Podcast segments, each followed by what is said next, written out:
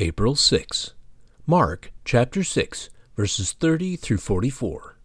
The apostles gathered around Jesus and reported to him all they had done and taught.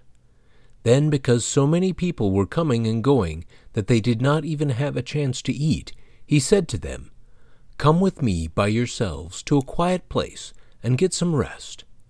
So they went away by themselves in a boat to a solitary place.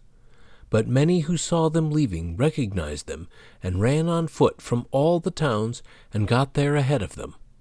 When Jesus landed and saw a large crowd, he had compassion on them, because they were like sheep without a shepherd.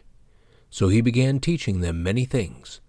By this time it was late in the day, so his disciples came to him.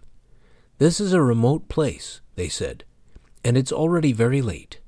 Send the people away so that they may go to the surrounding countryside and villages and buy themselves something to eat. But he answered, You give them something to eat. They said to him, That would take more than half a year's wages. Are we to go and spend that much on bread and give it to them to eat? How many loaves do you have? he asked. Go and see. When they found out, they said, Five, and two fish.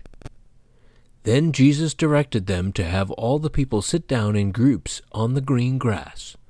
So they sat down in groups of hundreds and fifties.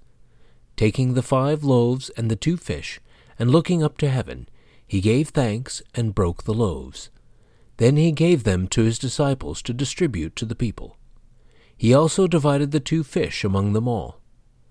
They all ate and were satisfied and the disciples picked up twelve basketfuls of broken pieces of bread and fish. The number of the men who had eaten was five thousand. How has Jesus fed you when you were spiritually hungry?